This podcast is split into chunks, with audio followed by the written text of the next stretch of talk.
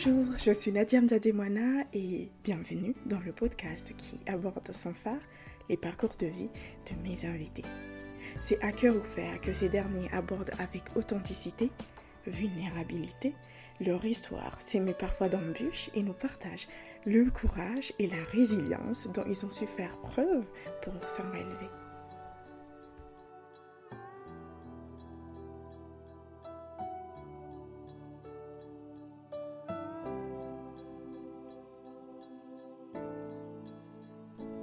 Comment acquiert-on une passion, une vocation ? C'est la question qui m'a presque tourmentée suite à mon échange avec Fania. Contrairement aux parents des sœurs Williams ou des sœurs Polgar, les parents de Fania n'ont jamais voulu faire de leur fille une chef étoilée du guide Michelin. Loin de là. Quand ils ont décidé à l'aube de ses 12-13 ans de la faire rentrer en cuisine, c'était plutôt par volonté de répondre à des pressions, injonctions sociales qui voudraient que les petites filles savent tenir une maison avant de savoir tresser des poupées. Fania n'est évidemment pas enchantée de la situation, surtout quand elle observe les traitements de faveur réservés à ses frères aînés. Encouragée par son papa qui ne tarit pas d'éloges sur ses talents culinaires, Fania prend goût et se voit pousser des ailes. Elle part faire ses armes aux côtés d'une cousine dont la passion est la cuisine. Et c'est comme ça que naît sa vocation de la cuisine. Celle de cuisiner pour les autres, pour le plaisir de faire plaisir, tout simplement. Cette passion ne la quittera jamais, même quand elle était loin de la cuisine qu'il a vue naître pour poursuivre son autre vocation de juriste, fiscaliste. Plus tard, quand son oncle lui insuffle l'idée de financer l'ouverture de son restaurant, Fania saisit l'occasion de faire naître Au Resto. Au Resto n'est pas qu'un simple restaurant, mais cela, elle nous l'explique au fil de notre échange. Elle partage aussi les challenges qu'elle a pu rencontrer dans la gestion de son restaurant et du rôle qu'a pu jouer sa famille et son entourage dans la gestion de son entreprise.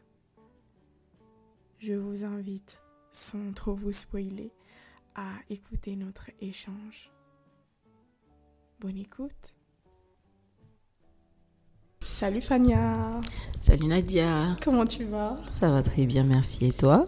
Moyen, on va dire. D'accord. Moyen. Merci d'avoir accepté de venir nous partager ton histoire aujourd'hui. Je suis très très contente de te recevoir, d'autant plus que je pense que tu seras la personne qui va signer le retour du podcast, donc merci. Oh ben c'est génial ça. Alors, je vais commencer par te demander, s'il te plaît, de te présenter de la manière dont tu souhaites, s'il te plaît. D'accord, merci Nadia. Déjà, c'est une première pour moi. Du coup, bon, on va se lancer, hein. Il n'y a pas à retourner en arrière. Bon, je m'appelle Bakari Fania, juriste fiscaliste de formation. En ce moment, conseillère juridique et fiscale. Et passionnée de cuisinière dans mes heures perdues. Du coup, qu'est-ce que je pourrais dire de plus sur moi, hein? Mariée, pas d'enfant. Je pense... c'est suffisant pour le moment. C'est suffisant pour le moment. Hein? on pourra faire... Enfin, on verra après. Je pense que tu pourras nous donner quelques détails après. Je te fais confiance. Où tu as grandi? Est-ce que tu peux me parler un peu de ton enfance, où tu as grandi? Tu as grandi dans quel type de famille, par exemple? D'accord. En fait, je dirais, moi, j'ai grandi dans une famille normale. Hein. Disons, quand je dis normale, je ne dis pas que forcément il y a des familles qui sont anormaux. Mm-hmm. Mais la famille normale, papa, maman, les frères et les sœurs. Je suis la troisième d'une fratrie de cinq enfants, la plus grande des filles. Je pense que, étant comorienne, tu sais déjà la charge que ça impose. Du coup, bon, j'ai grandi avec mon père et ma mère, et puis voilà, on est de Saint-Mamboudouni, mais on n'a jamais vécu au village. D'accord.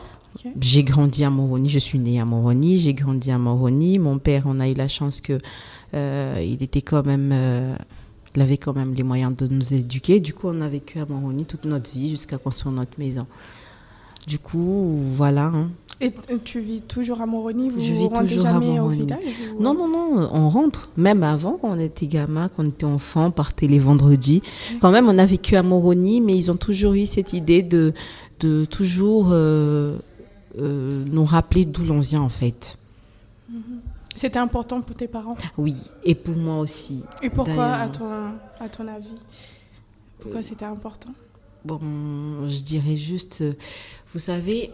Notre culture est une culture assez difficile, hein, parce que déjà, mes tantes, je dirais la famille maternelle surtout, ils avaient tendance à se dire comme quoi, puisqu'on a été élevé à Moroni, je ne sais pas si vous avez déjà eu ça, mais que du coup, là, on va se, un terme comorien, ça n'existe même pas dans le dictionnaire français, se moroniser, disait-il.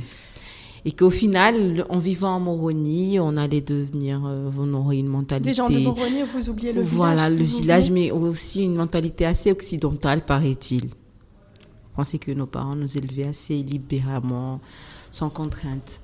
Du coup, eux, mon père, même vivant à Moroni, c'était, il priait jamais à Moroni, les vendredis. D'accord. C'était obligatoire pour lui, paix à son âme, de rentrer prier chez lui. Peu importe l'heure, même s'il est en retard, même s'il reste 5 minutes avant le début de la prière, c'était obligatoire pour lui, à pied ou en voiture, il s'en fout, il fallait qu'il soit à Samba. Pour ensuite rentrer, on ne dormait pas là-bas.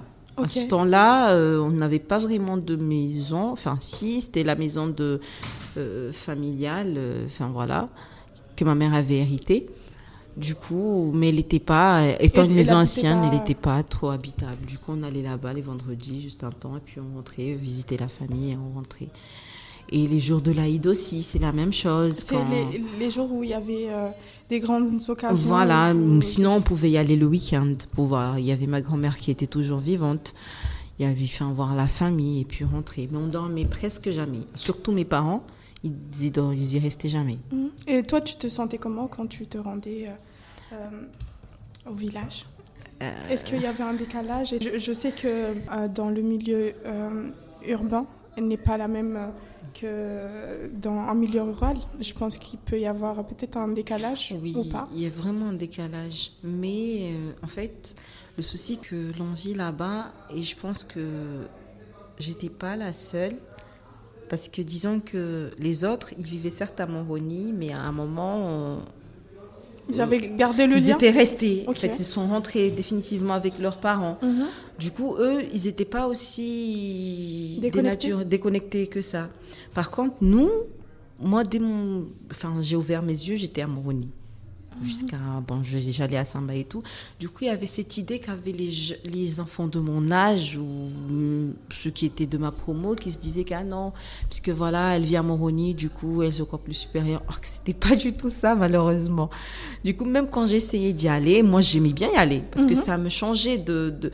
À Moroni, quand on est ici, on sort pas. D'accord. On est juste à la maison. On avait nos poupées, nos jouets, ceci, là, mais ça fait pas tout, en fait.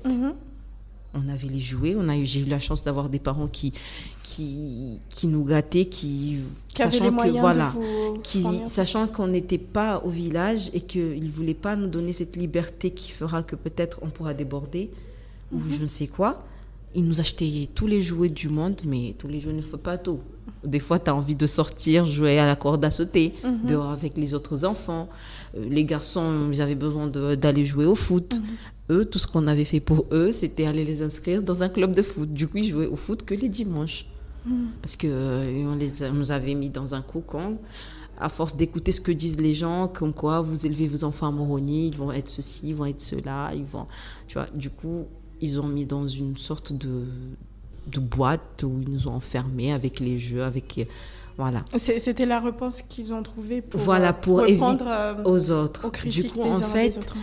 Quand je montais à Samba, j'avais plus de liberté parce que j'allais... Tu faisais quoi comme activité ? Bon, C'était même pas d'activité, hein. C'était juste que, étant à Samba, il y avait la famille de ma mère, il y avait la famille de mon père. Et j'avais la chance que la famille de mon père, ils nous aimaient beaucoup. Là, du coup, dès que je montais là-bas, au lieu de rester chez ma mère, je suis chez mon père. Du coup, je fais les allers-retours, ça change. Je peux faire le tour. J'allais au Chionni, du coup, je rencontrais du monde. Quand je sortais du Chionni, je pouvais suivre une de mes tantes pour aller au champ. C'était un dépaysement total, mais ça me plaisait. Du coup, j'avais hâte d'aller là-bas. J'imagine que t'attendais les week-ends pour pouvoir... Oui, c'était ça, mais moi, j'y allais pas tous les week-ends. Hein. Je pouvais faire 3 mois, 4 mois sans être allée là-bas. D'accord. Juste passer comme ça, voir ma grand-mère et puis rentrer, c'est tout. Par contre, mes parents, c'était obligatoire pour eux d'y aller tous les vendredis. Tous les vendredis. Mais nous, non. Non, c'était pas le cas. D'accord. Du coup, c'était peut-être quand j'ai grandi, quand j'ai atteint l'âge peut-être de 12, 13 ans, qu'on a commencé à me permettre d'aller dormir là-bas. Et moi, je préférais aller dormir du côté de mon père, parce qu'il y avait des enfants de mon âge, parce que là-bas, j'étais gâtée pourrie, je pouvais faire ce que je veux, or que chez ma mère, il y avait toujours ce côté strict, ce côté ne sort pas. Du coup, dès que j'allais là-bas, des fois, je pouvais même aller à Samba et fuir. Ils ne savaient même pas que j'étais à Samba. Dès que j'arrive, je dis à mon père, descends-moi là et je vais directement chez eux. Tu vois, du coup, c'était comme ça. D'accord. Tu as souligné un point intéressant que j'aimerais revenir, c'est que tu as parlé du rôle de la fille dans une famille comorienne. Donc j'aimerais savoir, toi, dans ta famille, quel genre de rôle toi tu avais étant l'aînée. D'ailleurs, tu as combien de frères et sœurs et... J'ai 2 grands frères et 2 petites sœurs, en fait, du coup. Et malheureusement, ou heureusement, je ne sais pas, en fait...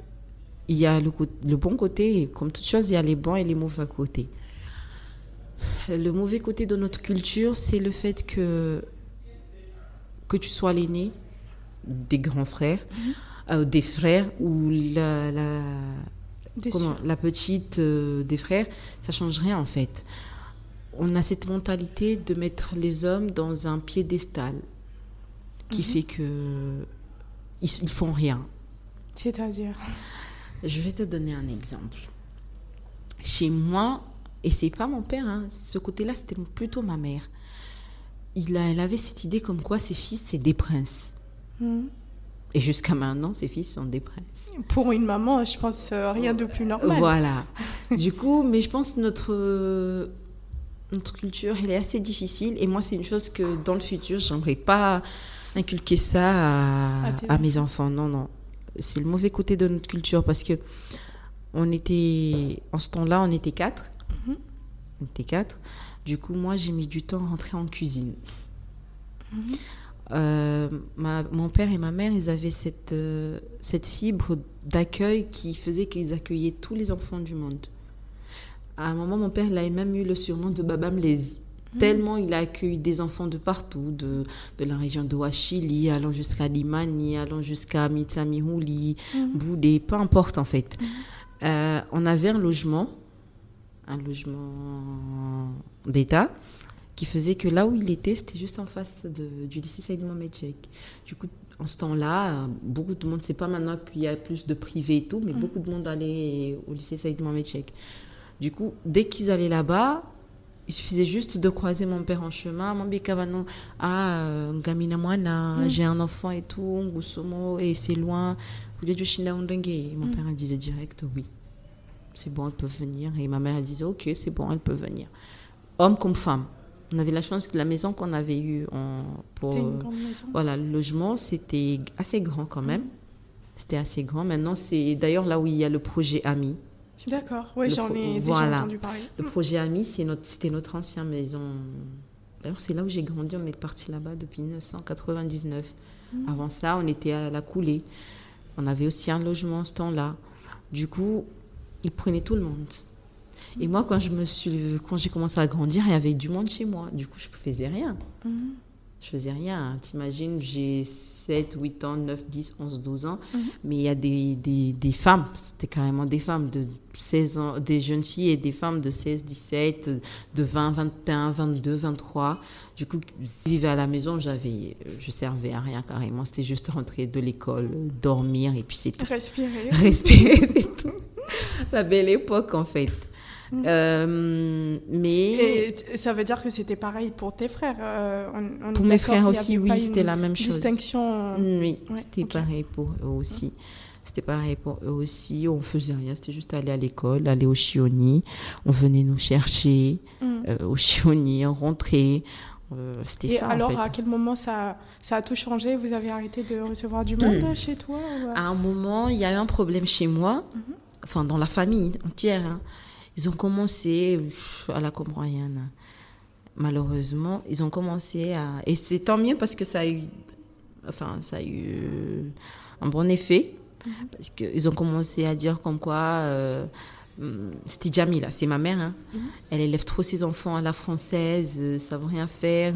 Les ramener à la plage, les ramener en vacances, elle va rien faire. Sa fille, elle saura rien faire en cuisine, ceci, cela, tu vois. Du coup, à un moment, mon père en a eu marre. Des critiques. Voilà, ils en ont eu marre tous les deux d'ailleurs.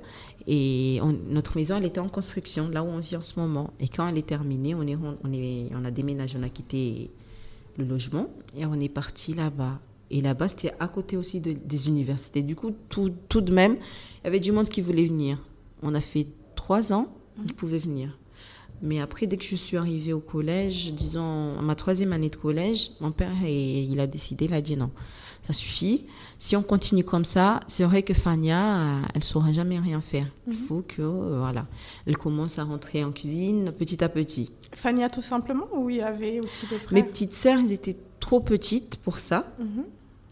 Et du coup, il disait Fania, parce qu'en ce temps-là, t'imagines une Comorienne à 13 ans qui ne sait rien faire. En ce temps-là, c'est pas maintenant. C'est maintenant, même à 20 ans, ça va. C'est pas un souci. C'était moi. C'était mais pas lui... le cas pour tes frères? Non. Comme je te le dis, c'est des princes. Et mon père aussi, disons, il ne pouvait pas... Et toi, t'étais pas la princesse? J'étais la princesse à mon père, mais disons, une princesse... Cendrillon. Voilà, une princesse Cendrillon. C'est ça le terme, en fait. C'est une princesse Cendrillon. Du coup, c'était comme ça. Certaines petites, certaines jeunes filles, quand on est adolescente, on rentre petit à petit en cuisine. Aujourd'hui, on te donne une cuillère. Demain, on te donne 2 assiettes. Le lendemain, on te dit de préparer du riz. Ensuite, c'est des bananes. Tu vois, vous allez étape par étape. Moi, je n'ai pas eu ça. Moi, on m'a mis directement dans le bain. À 13 ans, je suis rentrée en cuisine, mais à 13 ans... On t'a demandé de tout faire. De tout faire. Est-ce que tu savais tout faire? Non, justement. Comment du coup, c'était difficile. Je ne savais pas tout faire. À 13 ans, bon, encore peut-être je savais cuisiner du riz, les bases, juste nécessairement les bases. Mais voilà, je ne savais pas tout faire, je ne savais pas balayer, c'était assez banal et tout, mais j'ai appris petit à petit. Ma mère, elle travaillait. On pouvait avoir des femmes de ménage, mais non. Ils ont dit qu'ils n'allaient pas en prendre. Et du coup, je faisais tout. Qui t'a appris finalement? Tu l'as appris sur le tas? Sur le tas. T'as observé peut-être que quand il y avait ces personnes-là, justement... Non, je pense pas que j'ai déjà observé parce qu'avant, quand ils étaient là, j'étais tout le temps avec mes frères dans les jeux vidéo. À me battre avec eux d'ailleurs parce que t'imagines 2 grands garçons et ils voient tout le temps leur petite sœur venir traîner avec eux qui sont avec leurs amis, détester ça. Oui, et moi j'avais personne d'autre avec qui jouer. Il y avait personne d'autre et les copines du quartier eux disaient ah non on veut pas jouer aux poupées, on va aller jouer à la salade ou au Mississippi. Du coup moi je ne pouvais pas sortir. Je profitais quand ma mère était au boulot et mon père était au boulot, je triche et quand je vois la voiture j'arrivais à reconnaître la voiture de loin. Dès le lycée Saïd Mohamed Cheikh, j'arrivais à savoir que ma mère, elle arrive. Du coup, je courais faire semblant de... J'espère qu'elle ne va jamais écouter ça. Je faisais semblant de dormir. C'était comme ça. Et quand je me suis mise à la cuisine, je devais me lever le matin, faire le ménage, mais assez vite. Juste faire la vaisselle. Débarrasser le salon et tout. tu vois, faire la vaisselle, cuisiner, pas cuisiner. Préparer le petit-déj, non. Petit-déj, chacun se faisait son petit déjeuner, du coup. Et par la suite, aller à l'école. Et pourtant, dans tout ça, l'école, c'était 7h30 et je partais toujours à l'heure. Dieu merci. Je ne sais pas comment je faisais. Ça veut dire que tu te réveillais plus tôt? Pas tant que ça, 6h. 6h. Mais notre mère nous avait fait de manière à ce que, par exemple, si on mange un truc le soir, me dit Fania, pour ne pas trop être fatiguée ce soir, à demain, vaut mieux que tu laves, que tu fasses ta vaisselle le soir avant d'aller dormir. Du coup, en me levant le matin, mais au début, c'était pas trop ça, j'y arrivais pas, t'imagines. Du coup, c'était comme ça. Quand tes parents t'ont imposé de reprendre, on va dire, la reine de la maison, devenir une maîtresse de maison, est-ce que il y avait une révolte tu t'es sentie révoltée étant donné que vous étiez 3 finalement à la maison, même si vous étiez 4 ou 5, mais tu jouais avec tes frères et du jour au lendemain on te demande, toi Fania, de prendre la responsabilité de t'occuper de tout ce beau monde, alors qu'il y avait peut-être tes frères qui pouvaient non pas aider, mais contribuer au fonctionnement de la maison. Un peu oui, mais en vrai, je ne me suis jamais révoltée. Je le faisais, je subis, pas subir, mais oui. Est-ce que tu trouvais que c'était normal que tes parents fassent ça ? Non, c'était normal qu'ils me disent de faire le tout, mais pas normal d'instaurer ça que pour les filles, en fait. Moi, jusqu'à maintenant, je trouve pas ça normal du tout. C'est pas bon. Dans ta vie d'adulte, est-ce qu'il y a un moment où tu as essayé d'en discuter avec eux pour comprendre leur... Non, j'ai jamais essayé. Tu sais, mes parents, ils avaient en quelque sorte partagé les tâches. Et c'est peut-être pour ça qu'ils ont réussi à faire en sorte à ce qu'on réussisse tous. Parce que Dieu merci, alhamdoulilah, jusque-là, personne n'a... On a dérapé. Mon père, lui, c'était du côté scolaire. Tu vois ? Tout ce qui était scolaire, c'était mon père qui s'occupait. Tout ce qui était convocation, signer les copies, même quand t'as 0, c'était lui, en fait. Ma mère, elle ne signait jamais des copies, sauf quand mon père est à l'étranger. Okay. Sauf quand mon père n'est pas là. Du coup, c'était une règle. Et à l'école, dès qu'il voyait la signature de ma mère, ça avait direct, il me demandait direct, pourquoi c'est ta mère qui a signé ? Parce que tous les copies, c'était mon père. Le carnet de correspondance, c'était mon père. Tu vois, du coup, c'était comme ça. Et ma mère, elle, sa charge à elle, dès qu'on voulait sortir, c'était pas mon père qui prenait la décision. Mon père, lui a dit, moi, je m'occupe de tel, et toi, tu t'occupes de l'éducation des enfants à la maison. Et sincèrement, ça marche, parce que ça a marché. On pouvait, parce que si c'est les deux qui décident, t'imagines, maman dit oui, on va voir papa, il dit non. Ou papa dit non, on va voir maman, il dit oui. Du coup, tu arrives à jouer avec tes parents. Mais nous, ça ne pouvait pas. À l'école, c'est papa. Pour sortir, c'est maman. Pour tout le monde. Du coup, c'était clair, en fait. Tu as beau passer par papa, mon père ne disait jamais non. D'ailleurs, c'est peut-être pour ça qu'il a donné cette charge à ma mère. Dès que je disais que je voulais telle chose, ok, d'accord, c'est bon. Dès qu'il en avait, il pouvait me donner. C'était ma mère, princesse. Elle, voilà, justement, Dieu merci. Ma mère, elle, oh non. C'était rare. Je pourrais compter les quelques fois où elle dit oui, sans rechigner. On va l'apprendre à dire oui. Se dire oui sans dire oui, mais c'est carrément... Je ne sais pas si ça a été déjà fait un jour. Du coup, c'était comme ça. Et voilà, quand on voulait sortir, c'est ma mère qu'on allait voir. Maman, on veut aller tel endroit. On a un anniversaire. Du coup, elle ne pouvait pas accepter comme ça. Mais non, elle devait savoir. C'est l'anniversaire de qui ? C'est la fille à qui, même étant gamine, c'est pas quand on est adolescente, savoir c'est la fille à qui, est-ce que vous allez être surveillée, est-ce que voilà, chose que maintenant je trouve normale et j'espère pouvoir inculquer ça à mes enfants sincèrement. Du coup, c'était comme ça, ils ont partagé et donc mon père lui ne s'est jamais coupé de la cuisine ni quoi que ce soit, c'est peut-être pour ça que mes frères ont suivi. Moi de toute ma vie, j'ai jamais vu mon père en cuisine. D'accord, ok. Donc, le schéma dans lequel tu as grandi, c'était tout à fait normal. Et pourtant, lui, il le disait souvent. Lui, c'était pas le cas quand il était jeune, chez lui. Leur mère ne les avait pas éduqués comme ça. C'était comment ? Lui, il les avait partagés. D'accord. Les filles à la cuisine, certes, mais les hommes, ils avaient leur tâche à eux. D'accord, ok. Il devait aller au champ, il devait, s'il voulait de quoi cuisiner, il devait aller les chercher, tu vois, c'était des choses comme ça. Mmh. Ils n'entraient pas en cuisine, hein, mais ils avaient leur tâche à eux. Moi, de ce côté-là, je serais d'accord, sauf que bon. Il faut dire que vous avez grandi dans un autre milieu qui n'est pas le milieu rural. Voilà. Vous n'avez pas ce côté chaud. Voilà, exactement. Ouais. C'est ça. En tout cas, ça a bien fonctionné. Sincèrement, si je pouvais revenir en arrière, si je le referais, ou si je voudrais qu'on me le refasse, oui. Sans regret, tu penses qu'avec tes enfants, tu vas dupliquer cette méthode-là? Oui. Les filles à la cuisine, non, les garçons... Non, pas comme ça, non. Rien à faire. Non.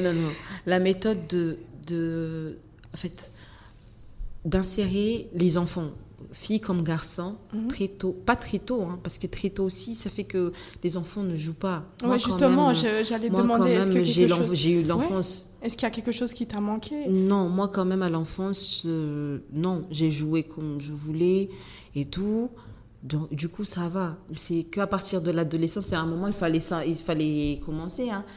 Du coup, non. Toi, t'aurais voulu que tes parents peut-être t'initient un peu plus tôt à la cuisine? Peut-être ça aurait été moins pénible pour toi? Oui, peut-être rentrer petit à petit, mais au final, après, j'utiliserai la méthode de ma mère, mais peut-être un peu plus tôt. Et ce que je changerais, c'est le fait de mettre les garçons, de dire les garçons, c'est des princes, ils n'ont pas à faire quoi que ce soit. C'est juste ça que je changerais. C'est juste ça. Mais sinon, sur côté d'éducation, après avoir eu mon bac, être partie et tout, j'ai vu que ça a vraiment servi. Parce que c'est quand tu n'es plus avec les parents que voilà, tu sais que maintenant, tu dois te débrouiller seule. Et que tu vois que voilà, toi, tu arrives à faire ci, ça, et à gérer tes cours. Mais d'autres se disent, ah non, moi, je suis fatiguée, je ne vais pas cuisiner, j'étais en cours, je suis fatiguée, du coup, ils ne mangent pas. D'autres me disaient, mais comment ça se fait que tu grossis, alors que tu vas en cours, tu reviens, tu cuisines?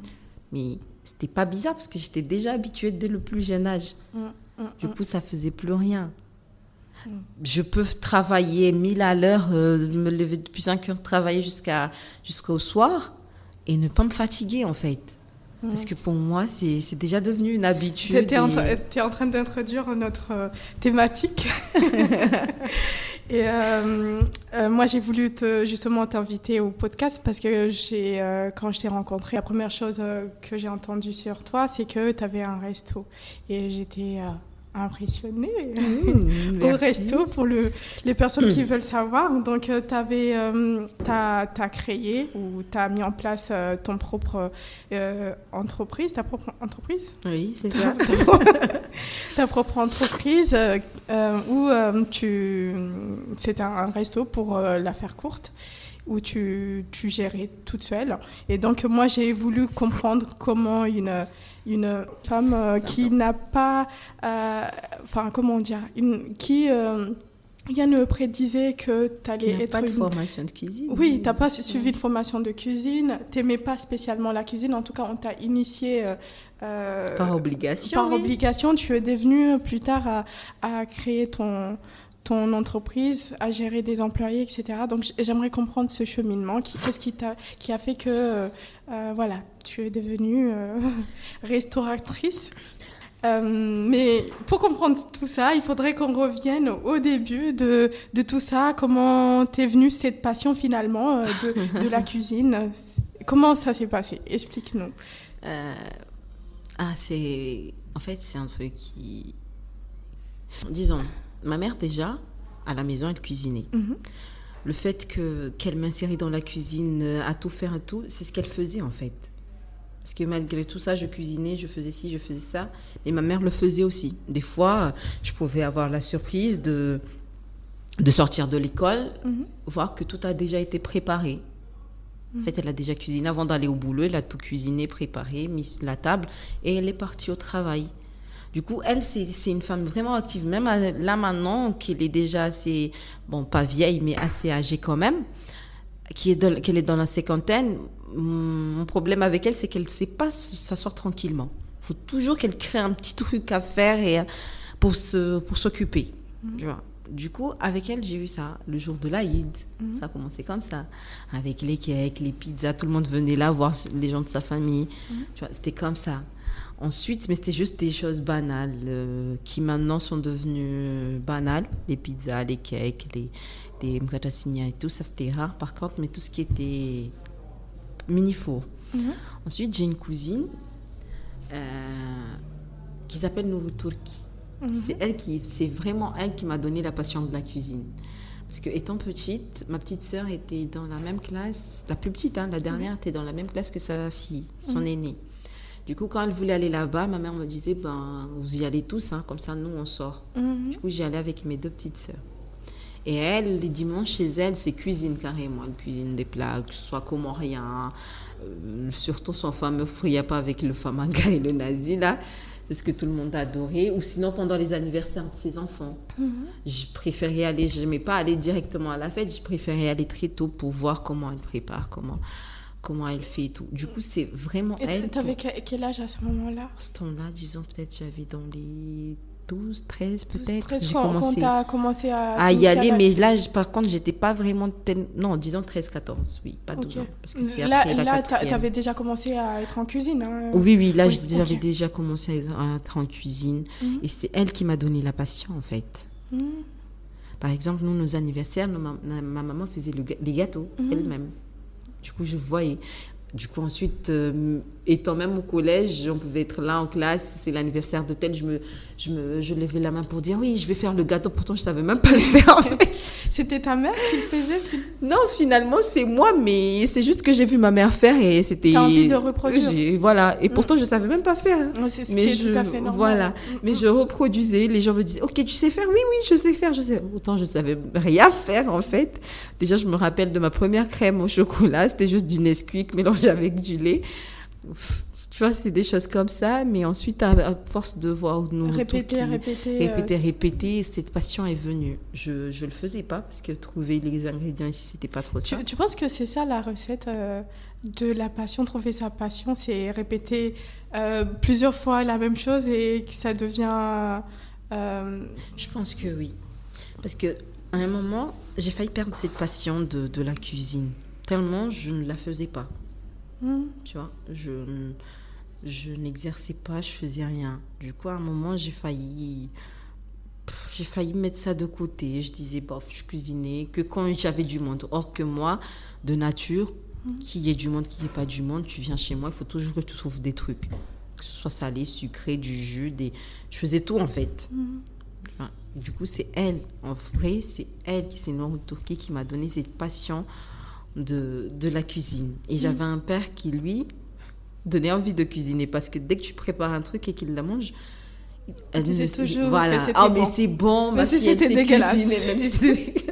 Il disait jamais que c'était mauvais, en fait. Ah, du coup, j'avais l'envie de encore cuisiner, de faire mieux pour lui faire plaisir. Ah. Quand il est avec ses amis, ma fille, elle sait très bien cuisiner et tout. Tu vois, donc ça donnait l'envie.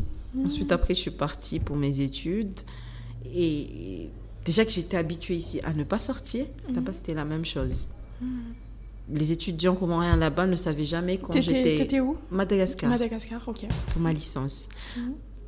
Seuls mes proches, j'avais quelques amis proches qui étaient 3, je pense, les plus proches, hein, qui savaient ce que je faisais, où j'étais.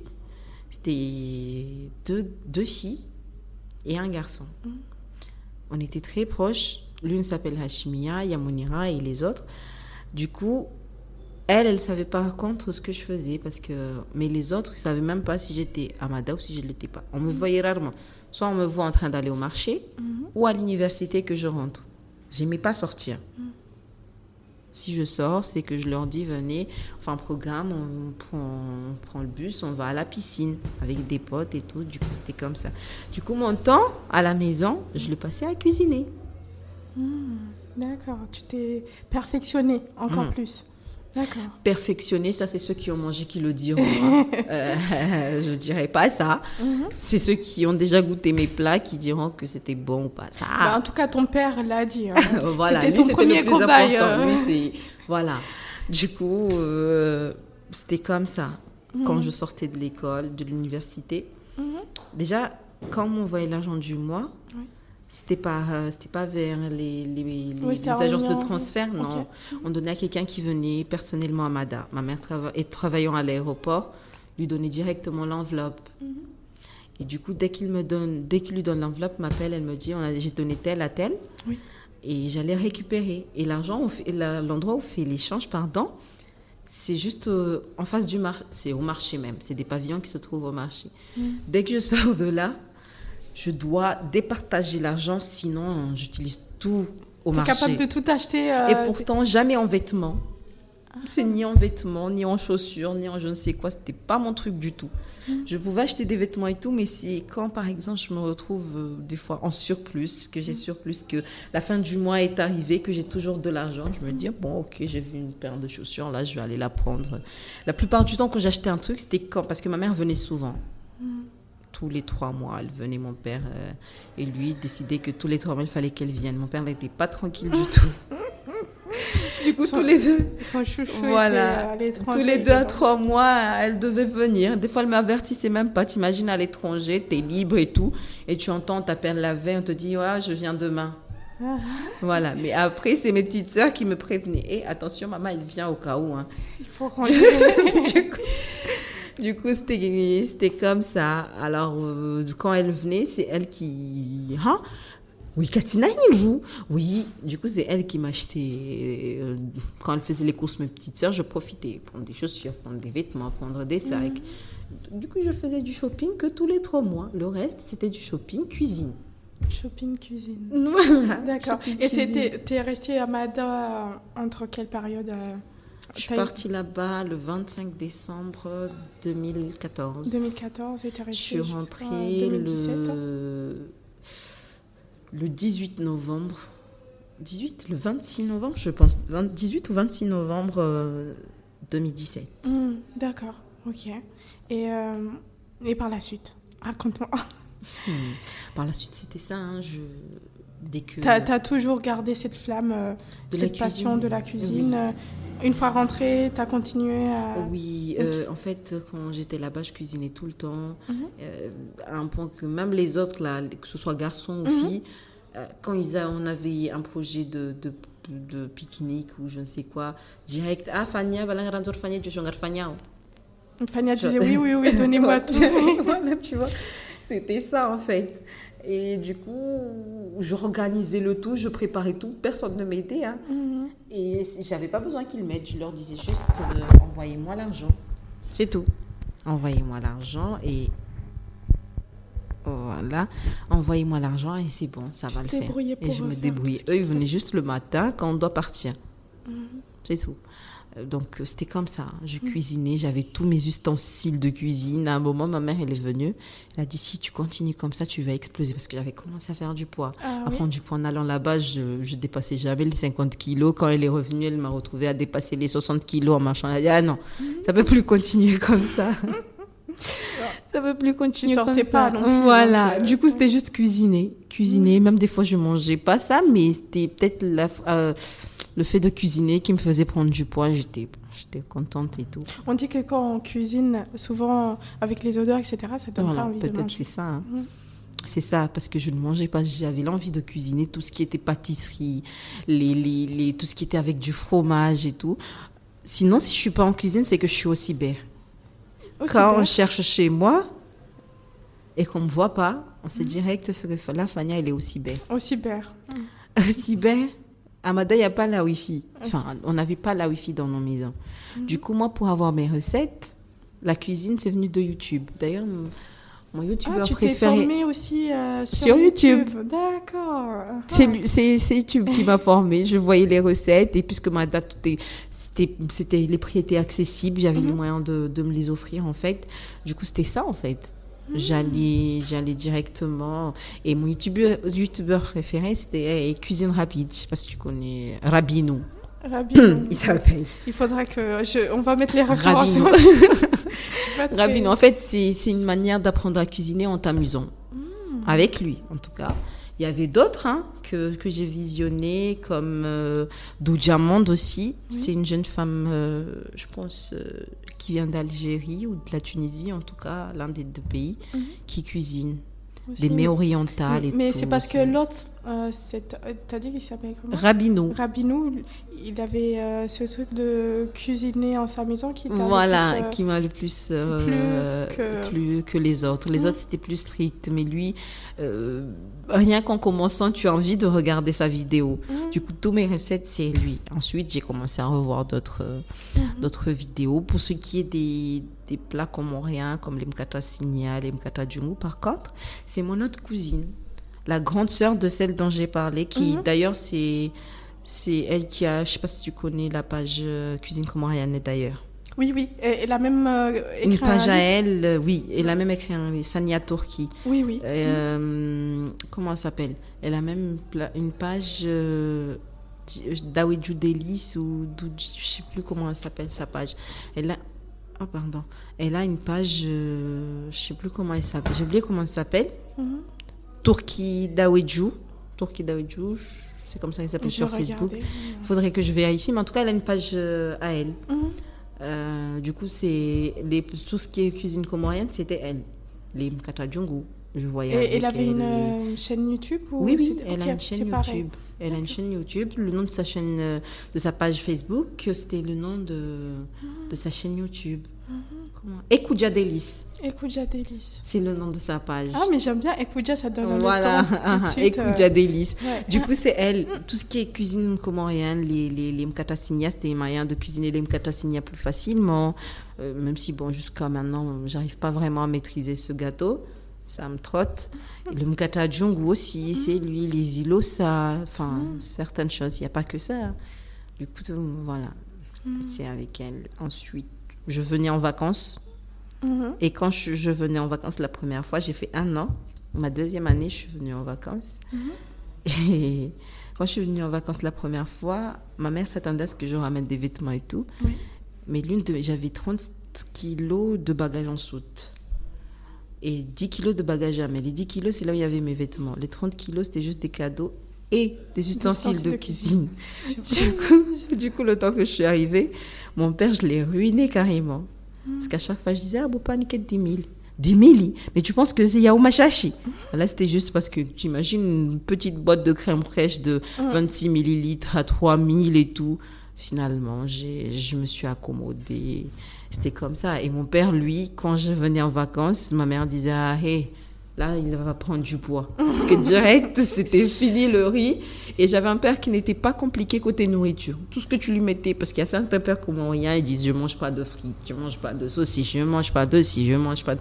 Lui, il mangeait tout ce qu'on lui mettait sur la table. Il n'était pas très compliqué. D'ailleurs, j'espère... Il ne se gênait pas pour dire que c'est très bon. Voilà. Du coup, j'espère que mon mari, il sera comme ça, qu'il ne sera pas trop compliqué. Ah, je pense qu'il a reçu le message. Qui ne sera pas trop compliqué côté nourriture. Du coup, lui, au contraire, il aimait ça. Je diversifiais. Quand je suis là, c'était rare de préparer du riz. C'était plus... soit je fais des gratins, soit je fais des burgers, des tacos, des frites. Je faisais tout sauf du riz. Parce qu'il avait l'habitude de manger ici. Du coup, je le ruinais, lui et ma mère, mais je le faisais quand même. Pour leur régal. Voilà, c'est ça. Alors, à quel moment tu décides d'ouvrir le restaurant ? Oui. Je suis partie au Sénégal après 3 ans pour faire ma spécialisation. Du coup, quand je suis partie là-bas, c'était plus la même chose. Mada et Sénégal, c'est totalement différent. Dans quel sens ? Dans le sens où Mada, la vie est plus accessible et moins chère. Et pourtant, de Mada au Sénégal, je recevais la même somme d'argent. Mais à Mada, je vivais comme une reine.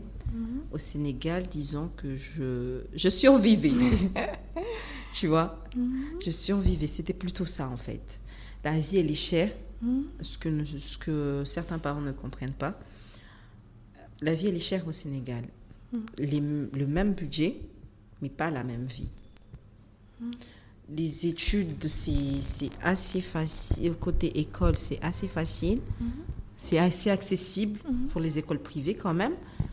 On vous accorde des aides financières qui vous permettent de payer la moitié de l'écolage ou des frais de scolarité et tout, ou encore des fois moins, des fois juste le tiers ou le quart. Mais ce qui est vie, non. Les loyers, ils étaient chers. La vie, tous les jours, elle était chère. Du coup, là-bas... On parle de combien tu payais combien de... Par exemple, à Mada, tu as 50 euros. Et ça, c'est beaucoup. Vraiment 50 beaucoup. Euros, okay. Tu as ta chambre avec une cuisine et des toilettes. Moi, par exemple, j'avais une maison entière, Dieu merci. Sachant que ce n'est pas moi qui m'étais choisi la maison, c'est ma mère qui est venue m'installer, qui a cherché la maison avant de partir. Mon grand frère aussi, qui faisait de la médecine là-bas, il était là-bas, du coup, il a cherché avec nous avant de rentrer. Maintenant, il est au Maroc, qui fait ses études là-bas, il continue là-bas. Du coup, elle, là-bas, c'était avec 130 euros. Tu avais une maison de 2 chambres, salon, cuisine, électricité, tout. Tu vois. Par contre, Sénégal, tu as 100 euros, tu dois partager avec quelqu'un une chambre. Juste une chambre, ok. Tu vois un peu la chose. Tu as 100 euros, tu dors avec... même si, déjà, tu ne supportes pas de dormir avec ta sœur.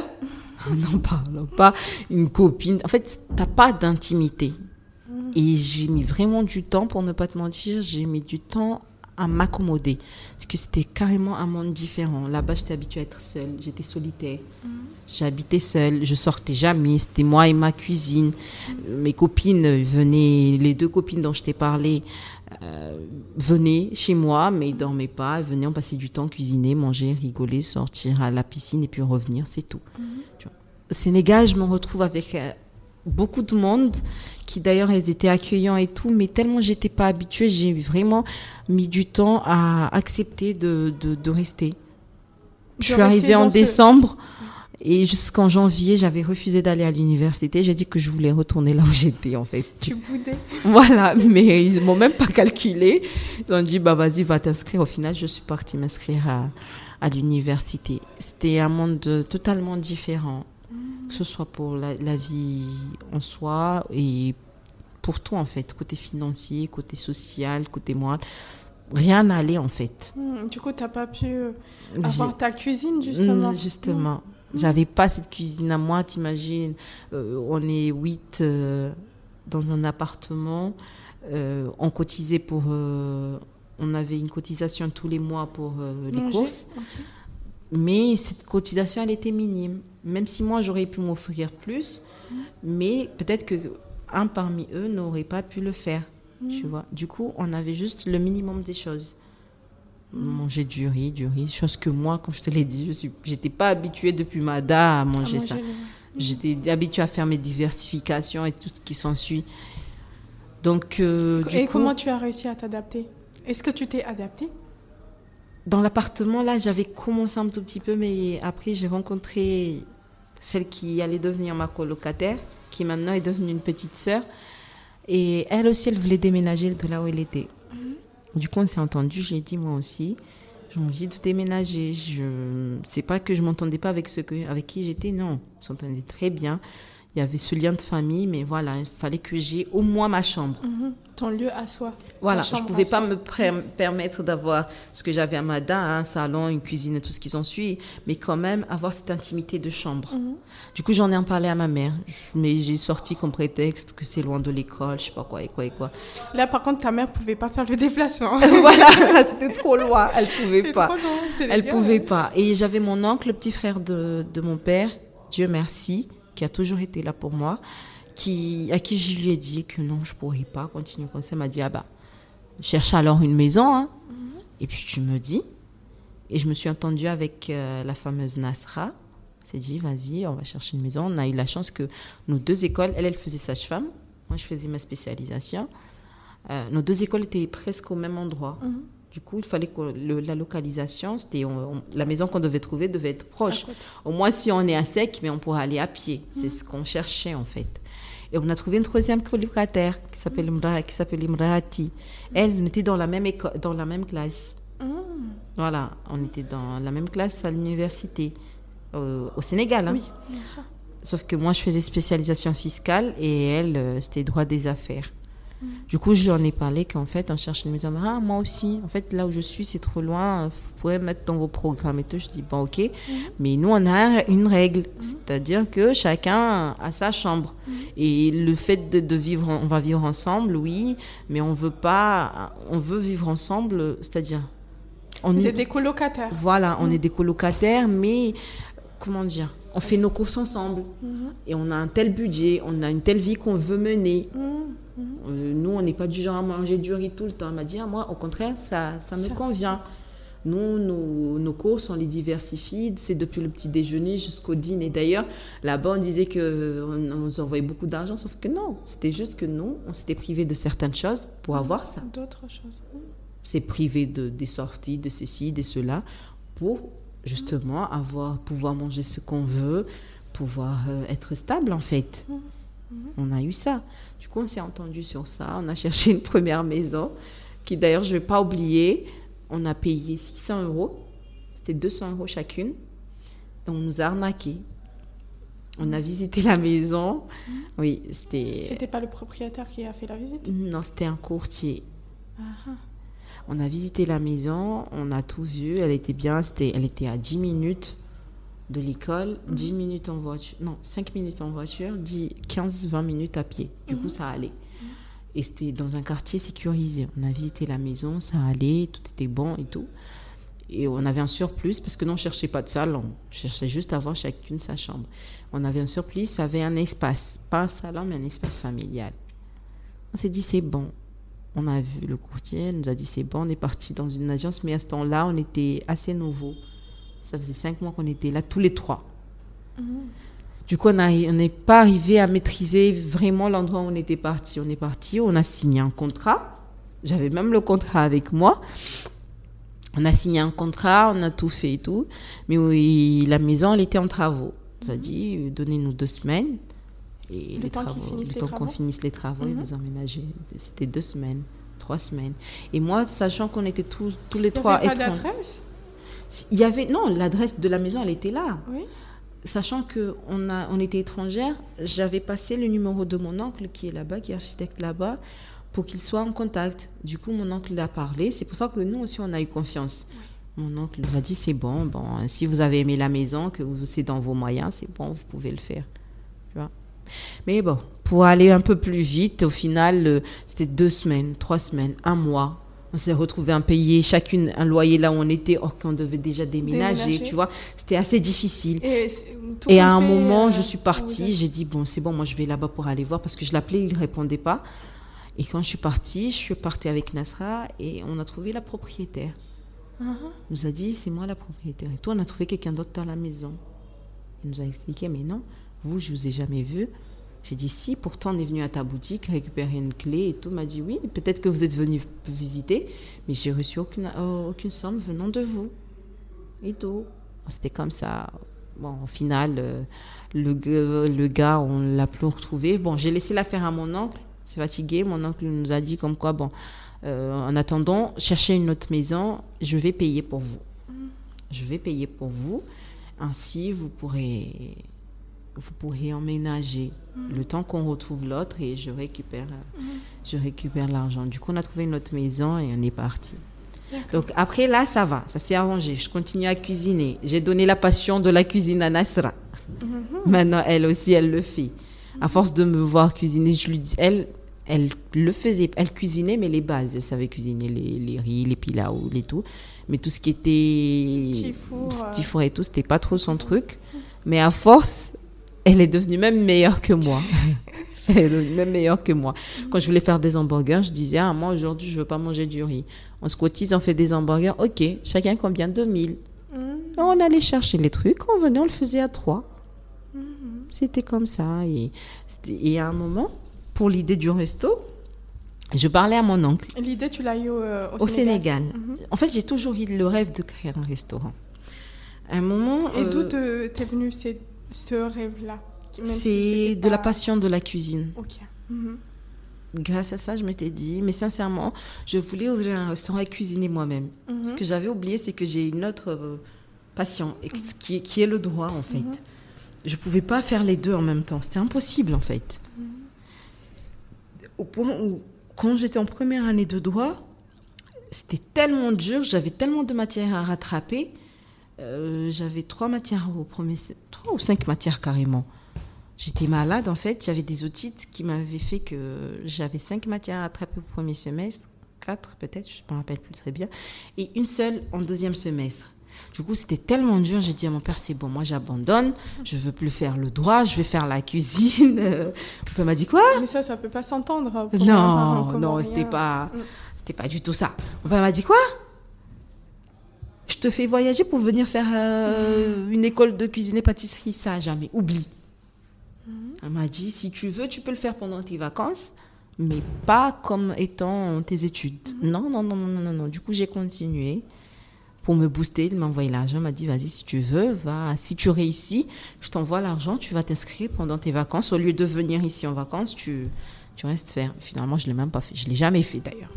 Je le faisais tout le temps par la bouche seulement. Du coup, au final, quand je suis partie au Sénégal, j'avais toujours cette passion. Et j'ai un oncle qui est comme un père. En fait, c'est le petit frère de ma mère.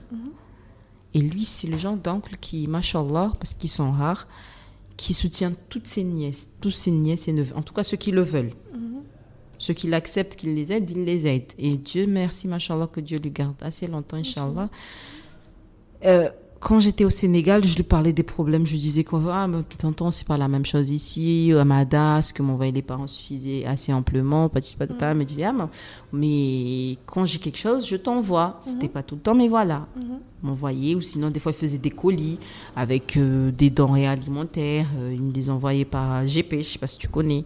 Je faisais tout ça, en fait. Ils m'envoyaient des cosmétiques. J'achetais plus de parfums, de déodorants, de trucs. J'achetais plus ça. Mais ton oncle, il était en France. En France. Il y a celui qui est en France, celui qui m'a aidé pour le restaurant, c'est le petit frère à ma mère. Celui qui est au Sénégal, c'est le petit frère à mon père. D'accord, ok. Lui aussi, j'arrivais à lui soutirer assez d'argent. À chaque début du mois, même si on m'envoyait, j'allais dire, allez, mon argent, vas-y. Du coup, il me donnait. Même quand je n'étais pas au couche, il me donnait. Du coup, quand même, je suis assez bien sortie grâce à ces deux-là. Grâce à mes parents et mes deux oncles-là, en fait. Et du coup, je lui en parlais souvent. Je lui disais, mais tonton... il entendait parler de moi. Ou quand il m'appelait, je lui disais, je fais ci, je fais ça. Je lui envoyais des photos de mes cuisines. Il m'a dit, mais toi, t'es une chef custo, toi. J'ai dit, oui, juste pour m'embêter. Il avait tendance à taquiner. Et je lui ai dit que moi, en fait, mon rêve, c'est d'ouvrir un restaurant. Je rêve un jour de créer mon propre restaurant. Il m'a dit, c'est une bonne chose. On va le faire. Mais sincèrement, je ne pensais pas qu'il était sérieux. Okay. Mais quand je suis rentrée, je faisais stage. Ensuite est survenue la mort de mon père. T'es rentrée à... Je suis rentrée au mois de octobre. Oui, je suis rentrée le 21 octobre 2020. Je suis rentrée le 21 octobre 2020. Le seul projet que j'avais en tête, c'était d'ouvrir un cabinet, que d'ailleurs qui est sur la page Facebook, de créer un cabinet... que c'était Bakari Associés, Bakari Associés légal. Du coup, ce projet-là, c'était parce que mon père, il était fiscaliste. D'accord. Voilà, il était fiscaliste. Moi, je voulais faire droit foncier. Je n'ai pas trouvé la formation adéquate à ça. Il m'a dit, autant faire la fiscalité, c'est un peu la même chose. Et en fait, il voulait juste avoir un de ses enfants qui fasse la même chose que lui, même si ce n'était pas la même chose, parce que lui, il était vraiment fiscaliste. Moi, c'était juste juriste fiscaliste. Du coup, je l'ai fait. Et il m'a dit, c'est bon, quand tu seras rentrée, quelques mois après, je prendrai ma retraite. Et on pourra monter notre cabinet tous les deux. Tu vois, c'était moi, lui et mon ancien encadreur, Monsieur Sabine Faye, qui était expert fiscal au Sénégal. Du coup, on a mis tout le projet en place, on a fait tous les documents nécessaires, on devait l'enregistrer. Malheureusement, il est mort 2 mois après. Voilà, du coup, j'ai complètement abandonné le projet. J'étais dans un trou. Et c'est à ce moment-là que mon oncle m'a proposé pour le restaurant. Et c'était juste pour une manière c'était juste une manière d'essayer de me relever, en fait. Parce que je cessais de me disputer avec ma mère. En fait, c'était comme si j'en voulais à tout le monde. La mort de mon père a fait que j'avais pas pleuré parce que j'étais toute seule. Je devais tout gérer à moi toute seule, même s'il y avait des tantes et tout, mais j'étais vouée à moi-même. J'étais seule, je devais gérer. On venait me dire, ah voilà, comment rien, voilà, il fallait... En fait, tu as perdu quelqu'un, au lieu de pleurer la personne chère que tu as perdue, tu es en train de réfléchir où est-ce qu'on va trouver tel, où est-ce qu'il va y avoir l'argent. Heureusement, machallah, ma famille se sont réunis, mes frères et tout, on a eu les sous nécessaires, mais au final, tout ce qui était rangement et tout ce que les ustensiles à utiliser, je devais m'en charger moi-même. Du coup, j'ai pas vraiment eu le temps de pleurer la mort de mon père. De faire ton deuil, te rendre compte. De faire mon deuil tout en sachant que lui, il n'était pas malade, mais il a disparu. Bref, il vaut mieux ne pas en parler. J'ai pas eu le temps de faire le deuil, ce qui m'a mis dans un. Je sais pas. Tu t'es renfermée sur toi. J'en voulais à tout le monde. Ton oncle voulait te proposer une sorte de thérapie, peut-être, avec la cuisine. Voilà, c'est ça. J'en voulais à tout le monde. Tous ceux qui, je me disais que oui, normalement, certains ont perdu leur père, mais ils ont eu le temps de pleurer leur père parce qu'il y avait quelqu'un pour les aider. Ils n'avaient pas à aller chercher, ils n'avaient pas à aller faire des courses. Moi, mon père, il est mort le deuxième jour. J'ai dû me lever le matin pour aller faire des courses parce que personne ne s'est proposé pour le faire. En fait, des choses comme ça. Du coup, quand je suis rentrée, ma mère a dit, vaut mieux qu'on était au village, hein, justement. Elle m'a dit, non, Fania, vaut mieux qu'on rentre chez nous. Au moins, là-bas, tu sauras que tu as ta chambre, tu es tranquille. On est rentrés, moi et ma mère. T'imagines, rentrer dans la maison où on vivait tous les trois, à deux seulement. C'était pas trop ça.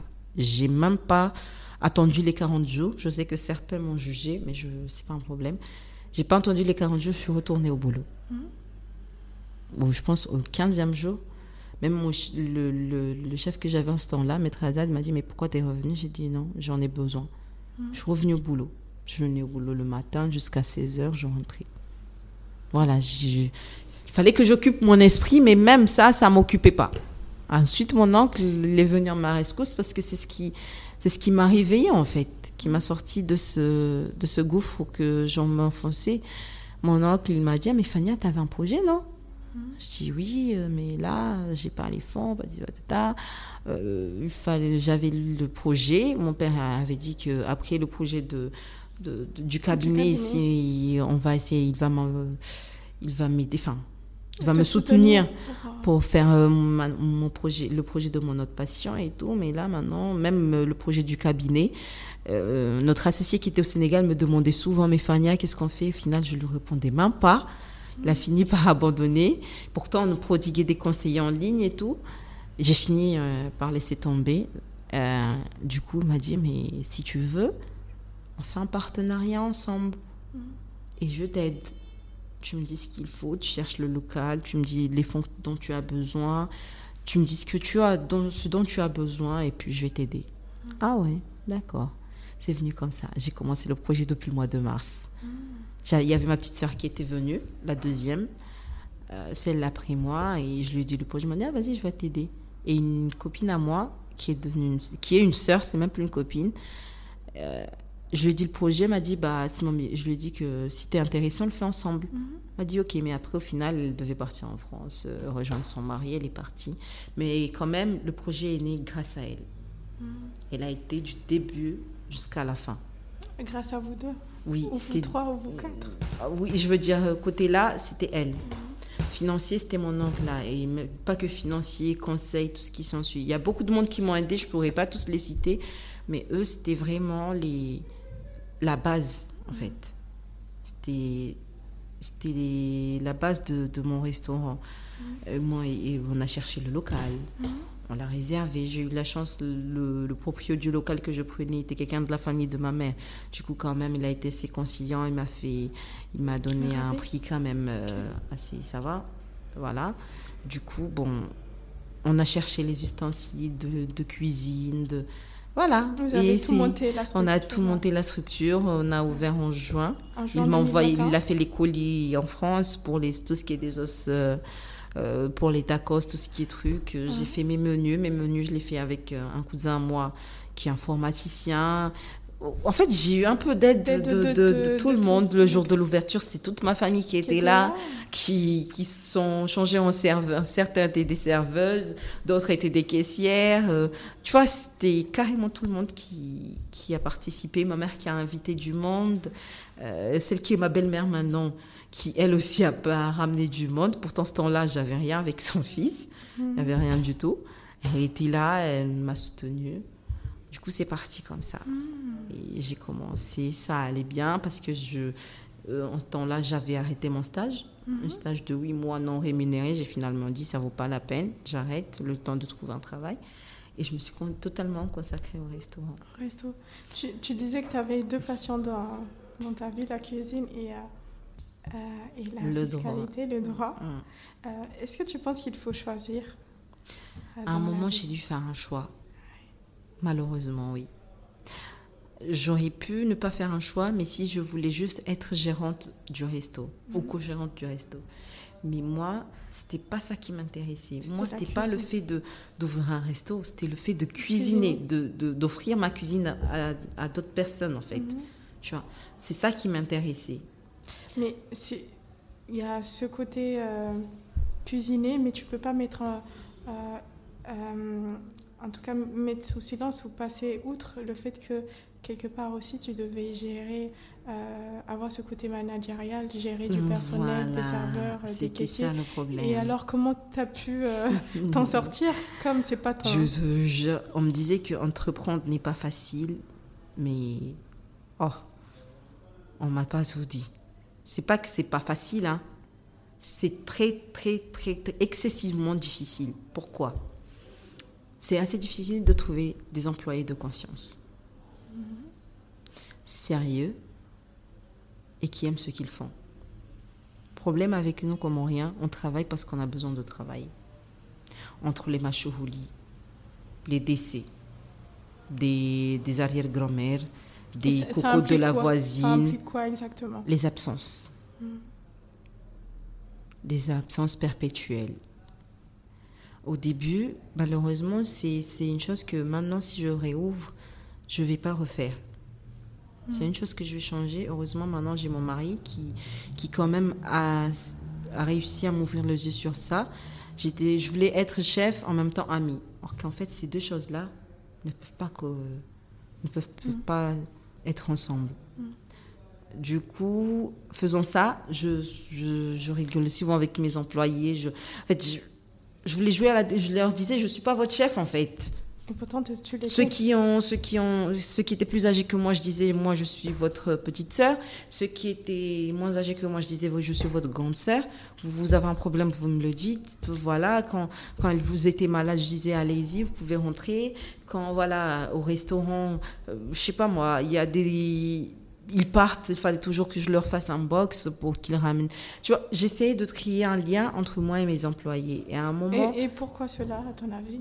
Je sais pas. Je me disais que peut-être ça pourrait instaurer une relation de confiance et un bon climat. Et pas un climat de tension ou de peur. Parce que quand tu instaures une relation de chef et employé, d'employeur à employé. Des fois, ça a tendance à instaurer une relation de peur, en fait. Ils ne te respectent pas, hein. Ils ont juste peur de toi. Et quand les employés ont peur de toi, ils font ce qu'il faut quand tu es là. Mais quand vous n'êtes plus là, ils font la merde.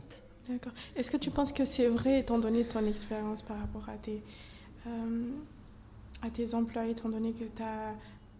adopter une autre posture qui était d'être l'amie, la sœur, la grande sœur, la petite sœur, en faisant le lien et peut-être aussi la comparaison, tu penses que c'est toujours le cas? Non. Non, comment dire? Comme je te l'ai dit, si c'était à refaire, je le referais jamais. J'adopterai une autre manière de gérer mon restaurant, sincèrement.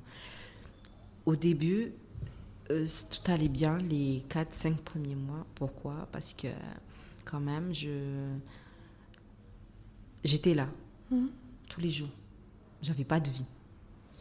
Je me levais à 5 heures du matin, Je faisais la prière de 5h du matin. Des fois même, je ne priais pas de chez moi tellement je me levais tôt. Partais faire des courses, partais récupérer certaines des viennoiseries parce que au début je les faisais mais après je me trouvais trop chargée.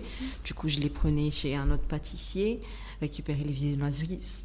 J'étais pas véhiculée, t'imagines les transports, les taxis et tout, pour être maximum à 6 heures au restaurant. J'allais tout le temps avant tous mes employés. Pourtant à eux, je les avais dit, vous venez, on ouvre à 7 heures. Du coup, à 6h, vous êtes là. Et il fallait qu'ils fassent un échange. Certains venaient le matin jusqu'à 15h. Des fois, ça pouvait aller jusqu'à 16h. Ça dépend de celui qui vient, de la remplaçante ou du remplaçant. De la remplaçante. J'avais que des femmes. Et je regrette parce que j'ai eu beaucoup de candidatures d'hommes. Je disais non, je prends des femmes. Mais sincèrement, peut-être j'aurais mieux fait de prendre des hommes. Sincèrement, j'aurais peut-être mieux fait de prendre. Je te demandais pourquoi après. J'aurais peut-être mieux fait parce que peut-être eux, un homme qui vient travailler en cuisine, c'est parce qu'il en a besoin. Un homme ne serait pas volontairement venu te dire parce que ça le passionne. En fait, tu veux parce dire que vraiment, les hommes ça lui passionne. Ou les hommes de manière générale. Non, les Comoriens. D'accord. S'il vient dire qu'il veut travailler en cuisine, c'est que ça le passionne en fait. Parce qu'ils n'aiment pas ça. Il faut se mettre d'accord. Nous, nos Comoriens, là, de la manière dont on a été élevés, bon, ils sont rares. Ils n'aiment pas ça ou ils n'ont pas l'habitude. Cette éducation là, peut-être. Oui, voilà, je veux changer. Certains, maintenant, de toute façon, machallah, ça commence à changer. Hein. Il y en a qui, voilà, ceux qui vont tomber sur des femmes comme toi, bonne chance à eux. Hein. No, il faut qu'ils savent qu'on cuisine. Bref, du coup, c'était ça. Je partais le matin. Il y a certains de mes employés qui quand même il y a une qui quand même m'a marquée parce que certes des fois elle dépassait un peu les limites mais elle était quand même assez bien. Les clients l'aimaient bien. Et à un moment elle est venue la changer. Tous les jours c'était Mcatasinia sur Mcatasinia. Elle pouvait s'absenter 3 jours. À ce moment-là tu retiens leur salaire ou... Non je retenais rien. Je s'absentais, je restais. D'accord, donc on pouvait s'absenter 2, 3 jours, 15 jours, mais ils sont quand même payés. Ils sont quand même payés. D'accord. Ils sont quand même payés. À ce temps-là, je ne voyais pas de difficulté puisque je ne travaillais pas. Puis à un moment, j'ai postulé et on m'a trouvée parce que ma mère commençait à aller. Tu vas rester en cuisine, alors que tu as fait du droit, il faut que tu travailles, c'est pas ce que j'espérais, c'est pas nani, c'est pas nani. Du coup, au final, j'ai postulé, Tu as été retenue. Et voilà, j'ai été retenue dans un cabinet d'avocats pour être juriste dans le cabinet, assistante juridique. Du coup, c'était assez difficile parce qu'en ce temps-là, quand il s'absentait, c'était pas un problème, j'étais là. Moi, à moi toute seule, je pouvais tout gérer. J'étais habituée. Mais là, à ce temps-là, dès qu'ils s'absentaient, c'est la cata, on devait fermer. Or que moi, je préparais tout en avance. Parce que dès que je terminais au cabinet, à 16h, je venais directement au restaurant. Personne ne me voyait, en fait. Même pas ma mère. Ma mère, des fois, quand je rentrais, elle dormait. Je sortais quand elle n'est pas réveillée. Je rentre, elle dort. Comment on arrive à jongler un resto et une vie de j'avais pas de vie. Juriste ? En ce temps-là, j'avais mis totalement de côté mon métier de juriste. Totalement. Du coup, voilà, ma mère elle a commencé à se plaindre. C'est pas une vie de fille de sortir le matin, rentrer le soir. Tu imagines la vie à la comorienne. La culture comorienne et l'un de mes frères, parce que c'est pas les deux, hein, j'espère qu'il écoutera ça lui aussi. L'un de mes frères, lui, il donne toujours raison à ma mère, peu importe. Ah non, mais Fania, c'est pas bien, c'est vrai, aller au restaurant, rester jusqu'au soir. Or qu'en fait, moi, ce que je déplore, c'est que j'aurais préféré qu'on me le dise avant d'ouvrir, mais pas attendre que j'ouvre. Et qu'on vient de me dire, c'est pas bien de rester jusqu'à tard la nuit, c'est pas bien parce qu'il fallait s'attendre en fait. Moi, mon rêve, c'était d'ouvrir un restaurant fast-food, tu vois. Du coup, n'attendez pas ce que j'ouvre et que ça commence à marcher et me dire « Ah non, mais c'est pas bien, tu restes jusqu'à tard la nuit, tu sors le matin. » Mais si j'avais une charge, si j'avais un mari et des enfants, peut-être. Mais à ce temps-là, je me suis dit « Mais j'ai aucune charge, moi. » T'es toute seule. Enfin, voilà, je suis toute seule, je travaille, c'est un travail carrément. Bon. Qu'est-ce que t'aurais aimé savoir, connaître avant d'ouvrir ton restaurant? La gestion des employés. sincèrement. Avant d'ouvrir le restaurant, déjà, j'aurais voulu que ma mère et mon frère là dont je parle me disent que Fania, mais tu ouvres le restaurant, mais voilà, nous on veut ci, on veut que tu ouvres, on veut que tu ouvres à telle heure, on veut que tu fermes à telle heure. Enfin, et pourtant mon oncle, il avait eu, en fait, l'idée lui était venue en tête. Il m'a dit, Fania, tu sais, avant d'ouvrir le restaurant, vaut mieux que tu en parles avec ta mère pour ne pas que tu ouvres et que par la suite elle vienne te mettre des bâtons dans les roues. Mmh. Tu penses que c'était quelque chose qui pouvait s'anticiper? Parce que tu m'as dit que ta mère, quand même, elle était là à l'ouverture du restaurant. Oui, elle était là. Pense que justement, je ne me serais pas attendue parce que, comme mon oncle m'a dit ça, je lui en parlais, je lui ai dit tel, moi je fais un restaurant. Moi, de toute façon, ça a toujours été mon rêve, vous le savez. Mmh. Voilà, bon, elle n'était pas trop au truc, mais finalement, elle a accepté. Mais juste, bon, elle voulait savoir d'où venaient mes fonds. Mmh. Et mon oncle l'a appelé, il a dit, c'est moi. C'est moi qui envoie les fonds et tout ce qui s'ensuit. Du coup, à l'ouverture, elle était là, c'était bon. Mais ensuite, par la suite, elle a commencé à dire, je suis toute seule à la maison. Et mon frère qui lui donnait raison à tout va. Et voilà, j'étais la fille. Voilà. Au final, si je rentrais le soir, c'était un problème. Il voulait que je ferme à midi pour rentrer, soi-disant, pour la tenir compagnie. Tu vois, c'était un truc comme ça. Hein. Et pourtant, pour les débuts, je m'étais dit, je ne prends pas trop d'employés. Sachant que je ne travaillais pas, je me prenais moi-même pour une employée. Mmh. Tu te rémunérais? Non, je ne me rémunérais pas. Mmh. Bon, je gagnais quand même quelque chose parce que quand même j'avais mes frais de transport, j'arrivais à assumer quelques charges et tout, mais c'est tout. Mmh. Mais après, au final, voilà, il y a eu ça. Ensuite, elle a créé un petit truc au niveau de la maison. Mmh. Elle a fait un petit local au niveau de la maison à base de conteneurs et tout, mais il l'a tellement bien fait que tu remarques de l'extérieur, tu ne remarques même pas que c'est un conteneur et tout. Il m'a dit, non mais Fania, c'est mieux que tu viennes t'installer ici, au moins là, si tu es là, tu vas rester jusqu'à tard la nuit, tu vas ci, tu vas ça. Et mon frère aussi l'a rejoint. Bon, je me suis retrouvée toute seule. Et tu penses que tu étais contrainte de fermer? Parce qu'au final, moi, si j'ai voulu ouvrir un resto, là-bas, je me retrouve à faire que des plats comoriens. Parce que chez moi, c'est pas en bord de route, mais c'est dans un endroit assez caché. C'est rare qu'il y ait du monde, tu vois. Là où j'étais, c'était en pleine route. Du coup, dès que tu vois, c'était en face de la prison. Dès que tu passes, tu veux aller à la Daweju, tu vois ça, tu vois. Du coup, c'était assez facile. T'es bien exposée. J'étais bien exposée. À la fin, pour ne pas mentir, je rencontrais vraiment des difficultés parce que les denrées ont augmenté. Moi, j'avais pour vision. Même un des restaurateurs de la place me disait, mais comment tu arrives à tenir avec les prix que tu achètes? Non, avec les prix que tu vends. Comment tu es arrivée à tenir? Oui. Au début, ça allait parce que moi, c'était pas de par exemple, de produire un truc à 500 et le vendre à 3000. C'est pas ce que je voulais. J'ai produit à 500, maximum, c'est si je le vends à 1500. Mon produit le plus cher était à 3500. Non, 4000 pour c'était à 4000 pour les beefsteaks. Voilà. Du coup, on me disait, mais comment tu arrives à tenir? Mais j'arrivais à tenir. À ce temps-là, les produits n'avaient pas augmenté de prix. Est-ce que tu avais de la marge? Parce que, certes, tu as ouvert un resto pour le patient, mais on n'est pas dans un mode de bisounours. C'est ça. Voilà. Tu m'as demandé ce que je pouvais changer, si je pouvais recommencer ça. Parce que je me disais, ouais. Mais non, tant que je fais des bénéfices, c'est bon, hein, ça va. Mais la marge, non. Là, si je recommençais... Oui, tu avais un local, des employés. Voilà.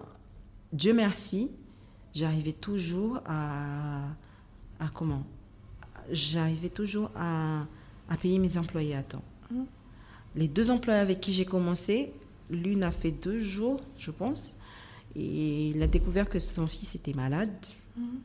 Et elle est venue me voir, elle m'a dit, mais... Non, elle a fait une semaine. Elle est venue me voir, elle m'a dit, mais Fania, tu sais, je vais devoir arrêter parce que mon fils a un retard de croissance. Je dois absolument être là, H24, l'allaiter, être là avec lui. Du coup, je pourrais plus continuer. Bon, je l'ai compris, c'était une raison valable, tu sais. Il m'a dit, j'ai dit ok. Non. Okay. J'ai dit ok, elle a arrêté. Du coup, je lui ai dit, bon, je peux pas dire que je te rémunère au bout d'une semaine. Parce que quand ils venaient, je leur donnais leur transport pendant ces jours-là. Du coup, je ne l'ai pas rémunérée. La deuxième, c'était elle qui s'occupait de la caisse et du service. Elle a fait combien de jours? En tout cas, elle n'a pas fait un mois. Et elle a arrêté du jour au lendemain, sans prévenir en avance, sans rien du tout. D'accord. Mais quand j'ai engagé une autre, c'est elle qui m'a dit que, tu sais, à ce qu'il paraît, et l'autre va arrêter. Je dis, ah oui. À ce qu'il paraît, sa mère est malade, du coup... Je dis, mais quand même, il fallait prévenir, que je me prépare et me dire que vas-y, le mois prochain, je commence déjà à chercher quelqu'un pour la... Elle a répété du jour au lendemain. Quand je lui ai demandé, oui, c'est vrai, je vais arrêter, le deuxième jour, elle n'est plus revenue. Du coup, elle s'attendait à ce que je l'appelle. Je lui disais, ah, viens récupérer ta paye. Moi, je me suis dit, je l'ai laissée. Tu arrêtes sans prévenir. Du coup, voilà. Mais quand même, pour les autres, j'arrivais à les payer en avance. C'est ce que je... Et j'avais pas d'arriéré de facture ni de quoi que ce soit. C'était plus moi qui souffre, qui en pâtissais. En fait. Mais tu as injecté de l'argent propre? Personnel, des fois, oui. D'accord. Oui. J'ai injecté beaucoup d'argent de fonds propres sur le restaurant. Et voilà. Et puis, j'aimerais te demander, pour une personne qui souhaite ouvrir son restaurant, quel conseil, au vu de ton expérience et tout ce que tu as pu expérimenter en ouvrant ton restaurant, quel conseil tu donnerais? Être vraiment l'employé, pas l'ami, pas la sœur, pas... En fait, dissocier ça. Vous pouvez être ami hors du restaurant, mais quand vous êtes au restaurant, c'est toi la chef. Vraiment pas du tout. Ça ne veut pas dire que non plus être sévère, ne pas dire bonjour et tout, non. Mais rester vraiment, avoir cette hiérarchie. Pas une peur, mais une sens de la hiérarchie, du respect de la hiérarchie. Ça, c'est la première des choses. Deux, ça serait de trouver des fournisseurs. C'est le problème qu'on rencontre, en fait. Ici. T'imagines, tu as un restaurant, tu achètes en détail. Comment, à quel moment tu peux faire un bénéfice, en fait? Tu vois un peu? C'est trouver, et surtout les fournisseurs des légumes. Pour une personne qui veut ouvrir un restaurant, je lui proposerais... Malheureusement, moi, c'est au dernier instant que j'ai commencé à penser à ça. J'ai commencé à avoir des agriculteurs d'Amahamé pour m'envoyer les légumes, des agriculteurs de Ouachili pour m'envoyer les bananes, tu vois. C'était comme ça avec eux. J'avais d'autres personnes, je sais pas, dans le Mbadjini qui m'envoyaient les fruits pour le jus.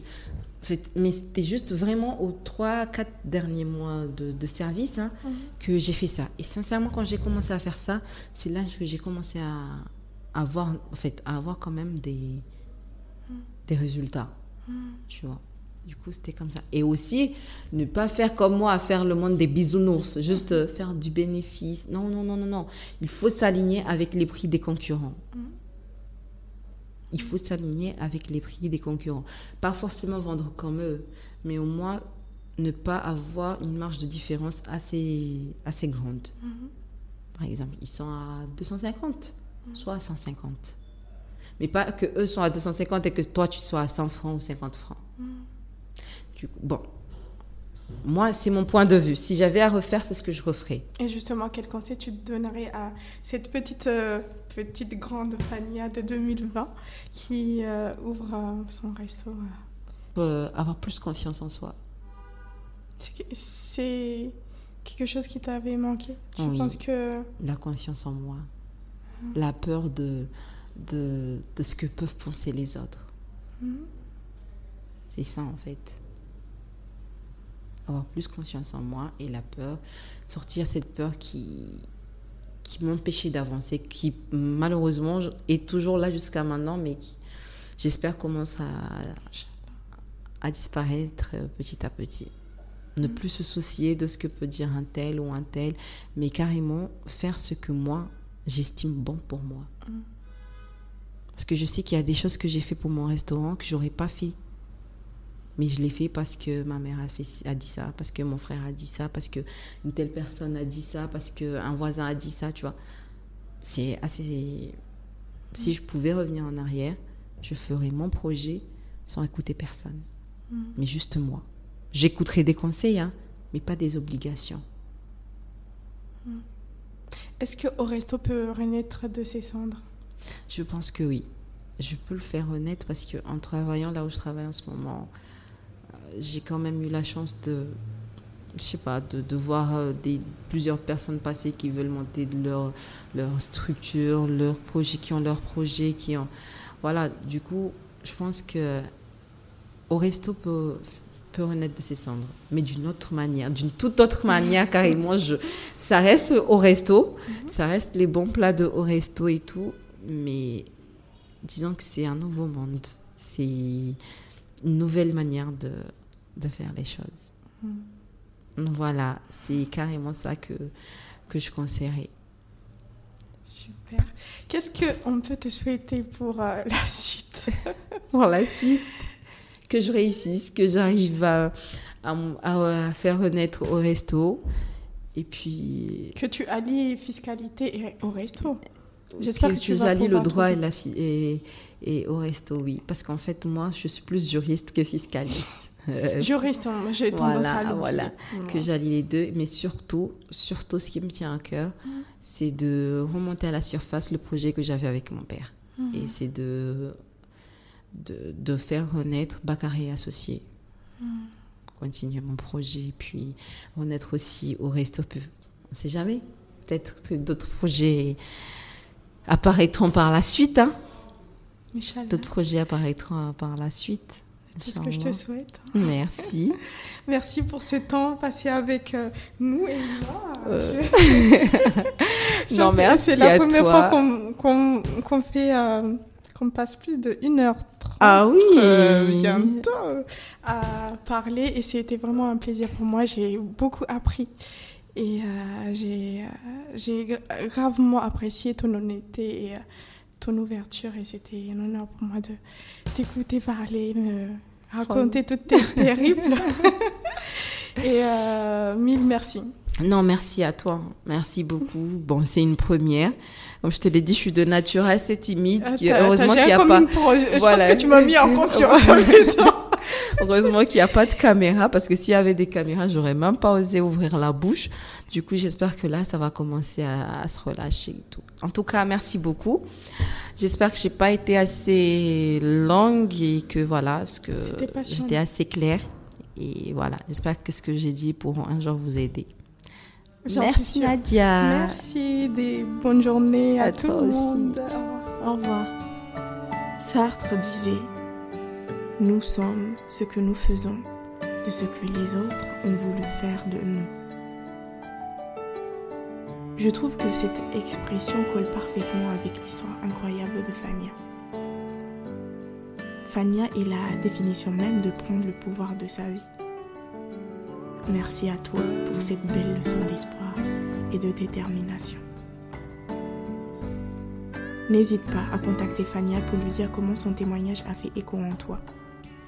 Tu peux noter l'épisode en laissant 5 étoiles et un commentaire gentil sur Apple Podcast ou ton application d'écoute préférée. Je te donne rendez-vous dans 2 semaines pour découvrir d'autres histoires tout aussi inspirantes.